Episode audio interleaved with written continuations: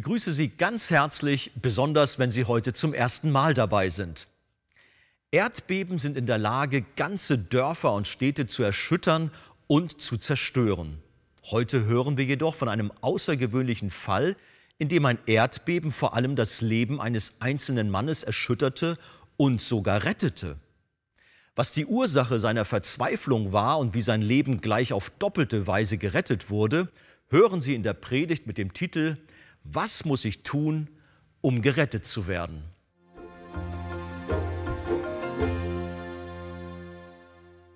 Nachdem Paulus und Silas nun also um Mitternacht den Herrn lobten in der Gefängniszelle, geschah etwas Gewaltiges. Vers 26. Da entstand plötzlich ein großes Erdbeben. Hör mal, ein großes Erdbeben, sodass die Grundfesten des Gefängnisses erschüttert wurden.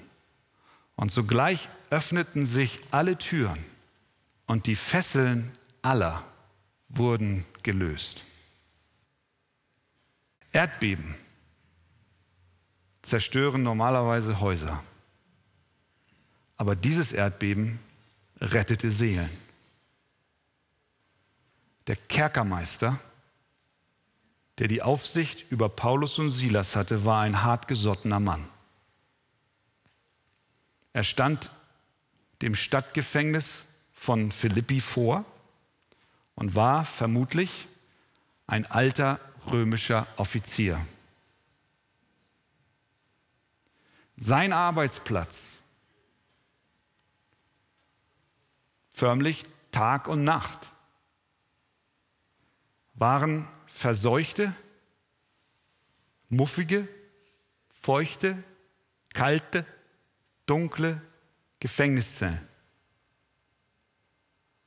Verrostete Ketten, mit denen er die Gefangenen festband. Dieser Mann, der lebte für seinen Job.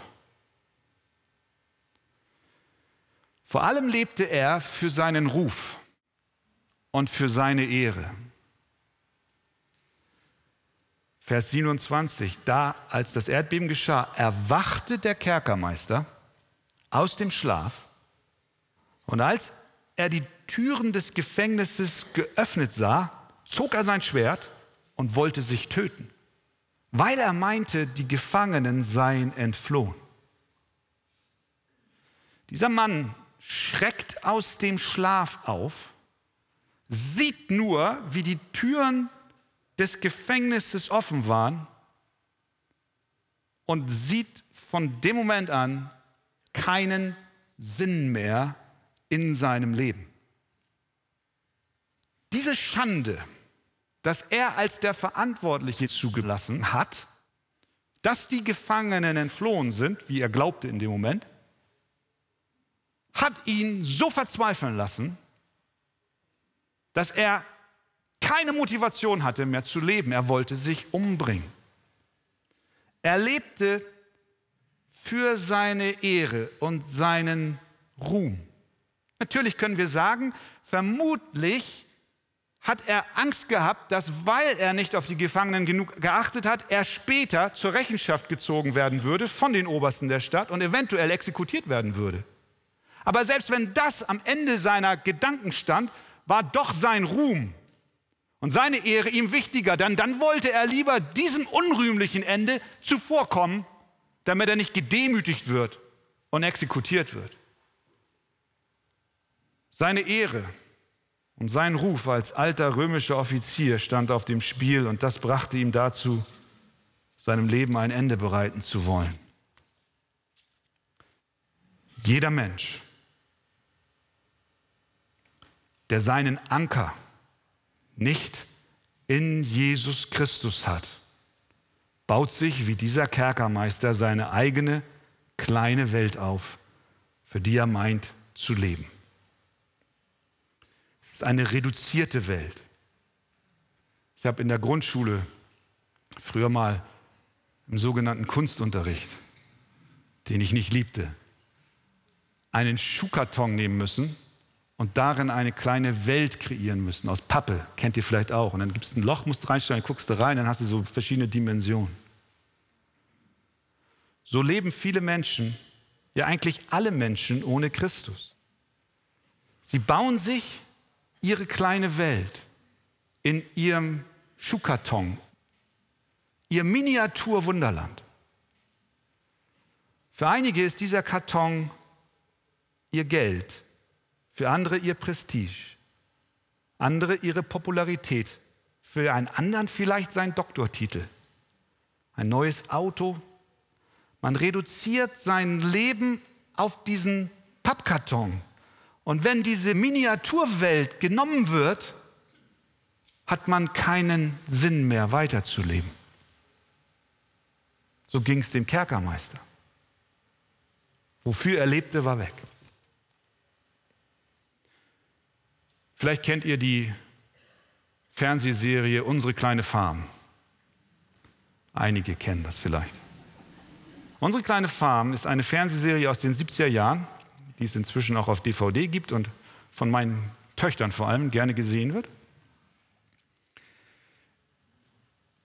Die spielt im Wilden Westen oder im Westen der USA in den 1880er Jahren und sie basiert auf den biografischen Büchern der Laura Ingalls.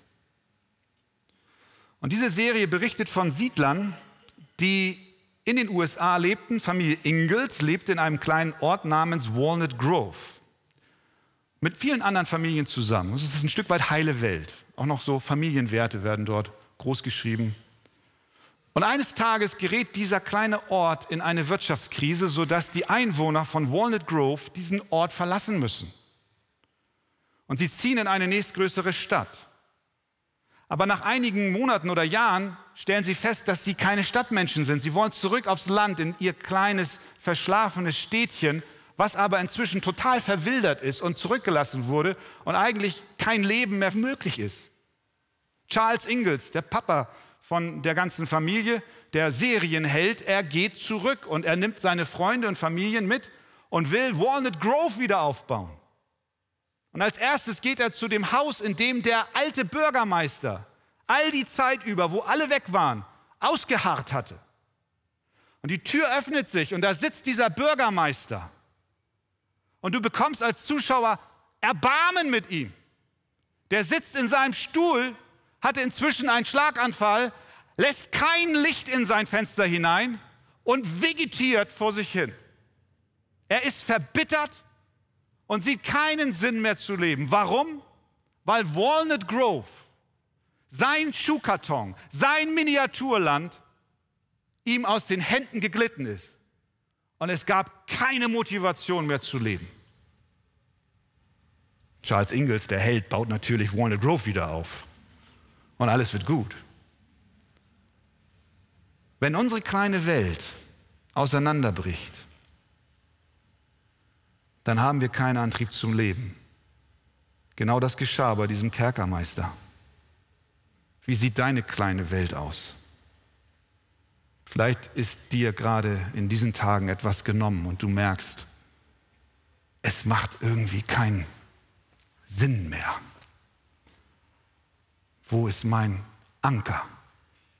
Worauf basiert mein Leben? Der Kerkermeister erlebte den Zerbruch seiner Welt. Ganz plötzlich und völlig unerwartet fand er sich in der größten Krise seines Lebens wieder. Und manchmal, ihr Lieben, schenkt Gott und schickt Gott und sendet Gott Erdbeben in unsere kleine Welt. Nicht um uns zu zerstören, sondern um uns zu befreien. Und da sehen wir im Kontrast zu diesem armen Kerkermeister Paulus und Silas. Ihre Welt hatte allen Grund zu zerbrechen, wenn sie ihre Hoffnung auf das Diesseits gesetzt hätten. Aber ihre Welt war nicht eine kleine Miniaturabbildung, sondern ihre Welt war die Herrlichkeit Gottes. Und die kann nicht zu Schanden werden. Und deswegen lobten sie Gott. Der Kerkermeister musste ansehen, wie sein fein säuberlich gebastelter Schuhkarton zerbrach. Vers 28, aber Paulus rief mit lauter Stimme und sprach, tu dir kein Leid an, denn wir sind alle hier. Da forderte er ein Licht. Der Kerkermeister sprang hinein und fiel zitternd vor Paulus und Silas nieder.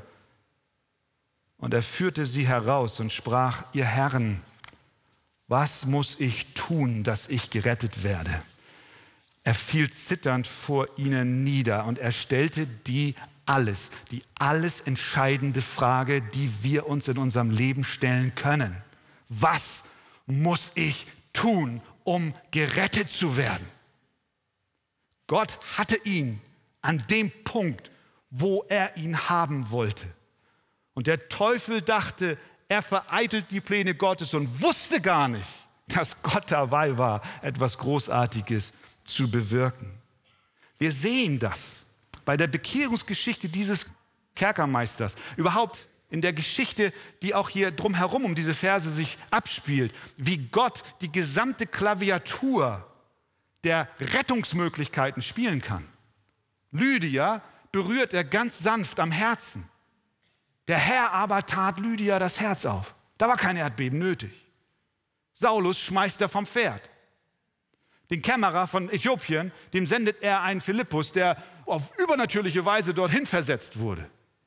Und wieder wegversetzt wurde vor allen Dingen.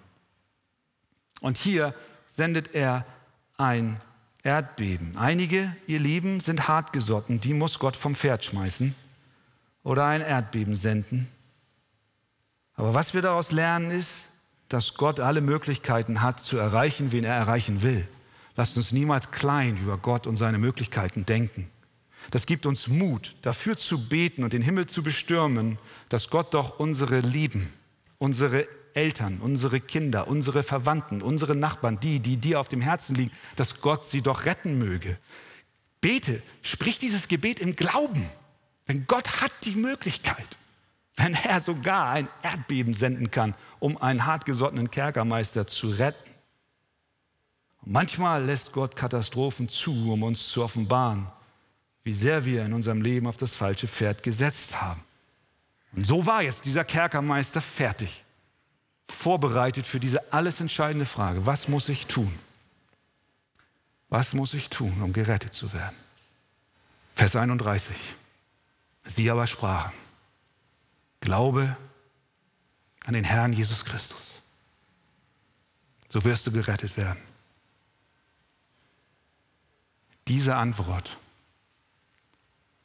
hat über die Jahrhunderte weder an Inhalt, noch an Kraft, noch an Macht, noch an Gewicht verloren. Wenn du fragst, was muss ich tun, um gerettet zu werden, lautet die Antwort, Glaube an den Herrn Jesus Christus. So wirst du gerettet werden. Rettung kommt durch den Glauben. Du musst verstehen, an wen du glauben sollst.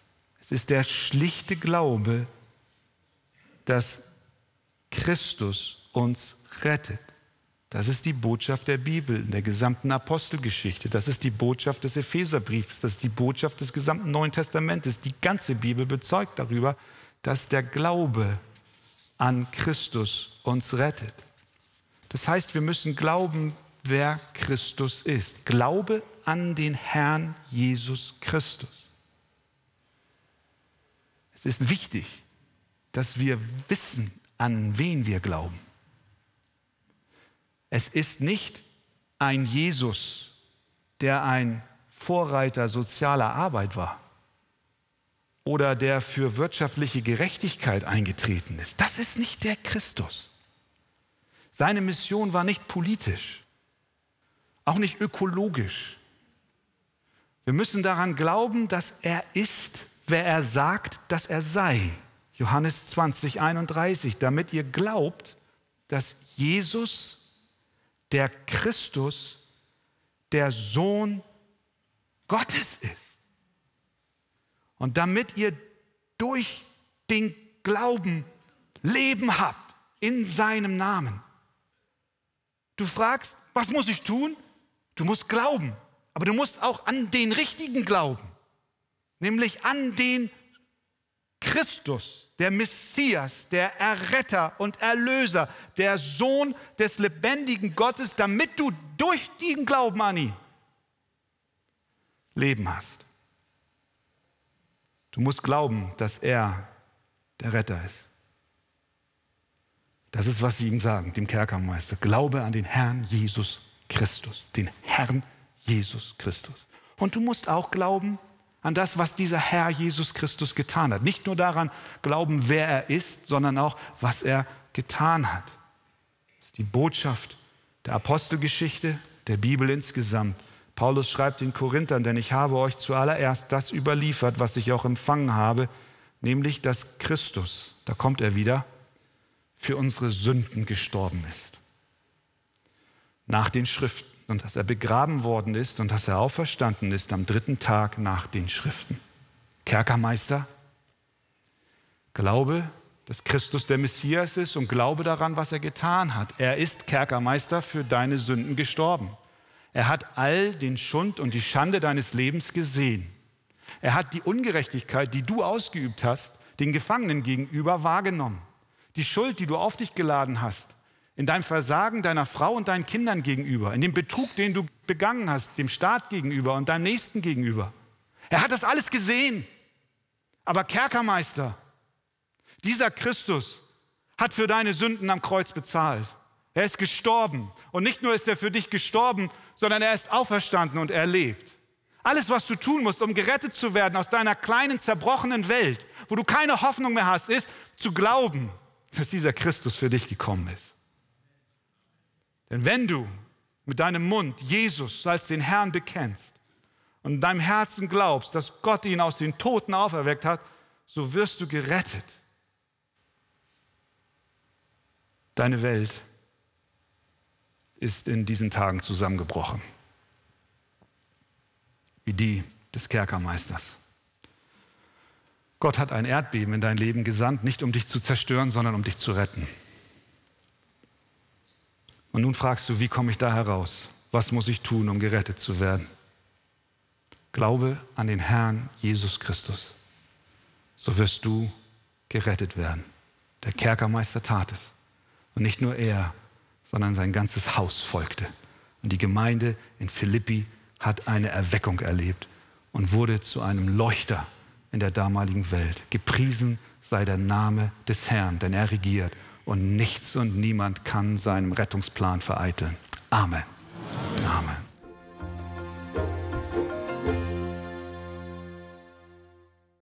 Als der Kerkermeister sah, dass ein Erdbeben die Gefängnistüren sprengte, wollte er sich umbringen. Er dachte, die Gefangenen Paulus und Silas seien entkommen. Doch als er sich gerade in sein Schwert stürzen wollte, rief der Apostel, Tu dir nichts an, wir sind alle hier.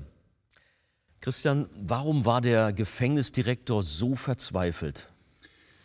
Er war wohl ein ehemaliger römischer Offizier, der dort jetzt seinen Dienst verrichtete. Und wir müssen uns versuchen, in seine Situation hineinzuversetzen. Er hatte natürlich einen Ruf und auch eine gewisse Stellung in der damaligen Gesellschaft. Und wenn nun herauskommt, dass unter seiner Obhut die Gefangenen entflohen sind, würde das bedeuten, dass sein Ruf ramponiert wäre. Wir wissen nicht, ob er nicht sogar mit einer Todesstrafe zu rechnen hatte. Wie immer es auch war, auf jeden Fall ist seine Welt, die er sich selber gebaut hat, sein Ruf, seine Ehre, in dem Moment, wo er realisierte, die Gefangenen könnten weg sein, zusammengebrochen. Deswegen war er so verzweifelt, dass er gesagt hat, ich mache meinem Leben an dieser Stelle ein Ende. Mhm. Diese kleine Welt war sein ganzes Glück, der Sinn seines Lebens. Aber ist es nicht bei uns allen eigentlich so? Ja, der Genfer Reformator Johannes Calvin, der hat einmal gesagt, dass das Herz des Menschen eine Götzenfabrik ist. Was will er damit sagen? Er will damit sagen, dass wir Menschen uns unsere Götter oder wie wir eben sagten, unsere kleine Welt zusammenzimmern, unsere Hoffnung darauf setzen und wenn es zerbricht, sehen wir keinen Sinn mehr weiterzuleben. Denken wir zum Beispiel an einen Bankmanager.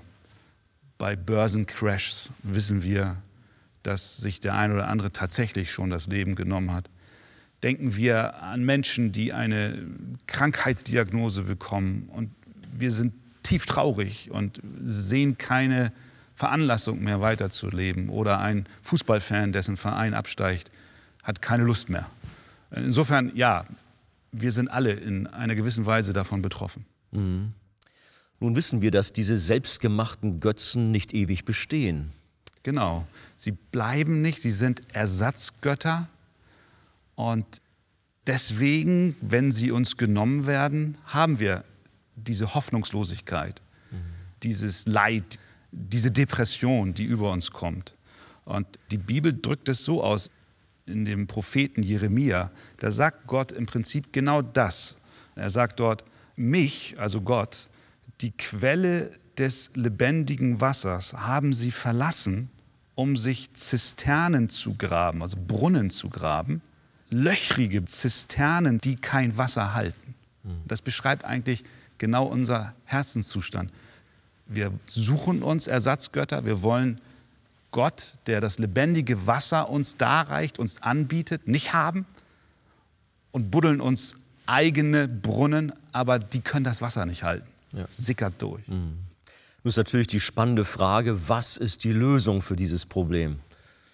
Ja, der Kerkermeister stellt ja die Frage, was muss ich tun, ja. um gerettet zu werden? Wir können auch sagen, was muss ich tun, um aus dieser meiner zerbrochenen, hoffnungslosen Welt rauszukommen? Und was sagt Paulus? Glaube an den Herrn Jesus Christus.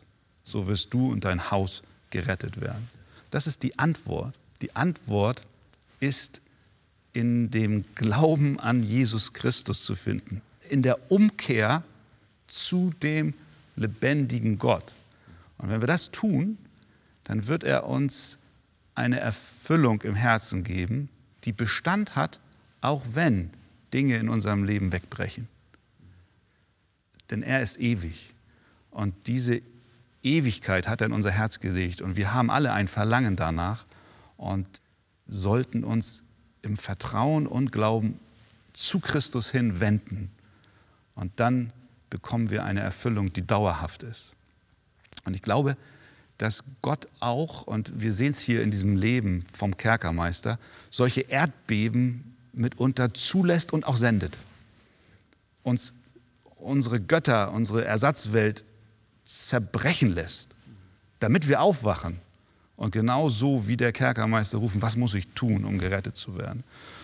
Und das ist letztlich an die, die Botschaft des Evangeliums, die wir unseren Zuschauern immer wieder mitgeben, wenn die Welt, in der sie dann leben, zerbrochen ist, vielleicht gerade auch jetzt dass sie an Christus glauben, ihm vertrauen und umkehren und damit Hoffnung für ihr Leben bekommen.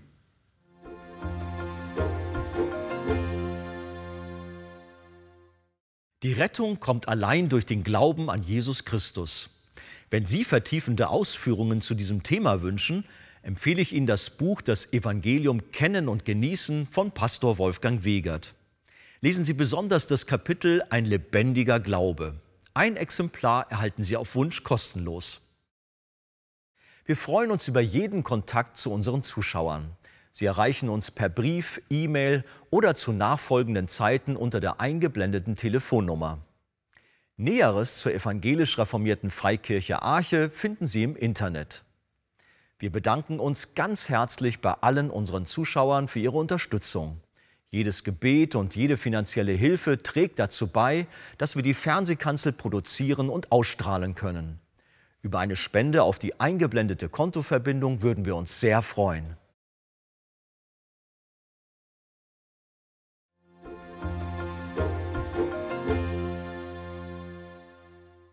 Liebe Zuschauer, wie Sie wissen, ist die Arche weltweit auf verschiedenen Missionsfeldern tätig und hilft Menschen in Not nachhaltig und effektiv.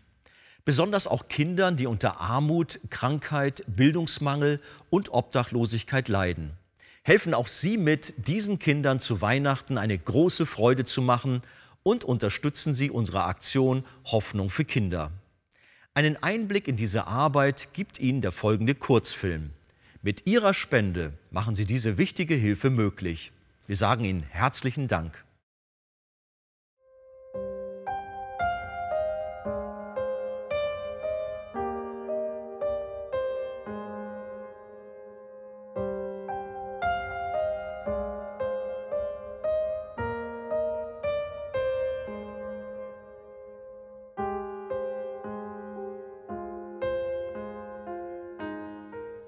Aus dieser Motivation hat die Arche Hamburg die Initiative Hoffnung für Kinder ins Leben gerufen.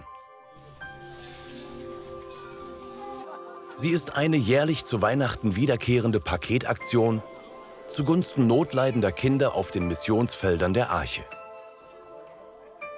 Wie zum Beispiel Myanmar, Indien, Ukraine, Russland, Afrika und Brasilien. Besucht werden insbesondere Waisenheime, Suppenküchen, Schulen sowie Armutsfamilien. Die Pakete enthalten Lebensmittel, Obst, Süßigkeiten, Hygieneartikel, Schreibsachen, Spielzeug und auch bibelbezogene Kinderliteratur. Im Rahmen besonderer Weihnachtsfeste erleben die Kinder auf ihre Art das Evangelium und erhalten anschließend die prall gefüllten Geschenkpakete. Hoffnung für Kinder. Beschenken auch Sie eines oder mehrere mit einem Weihnachtspaket zur Freude der Kinder und zur Ehre unseres Herrn.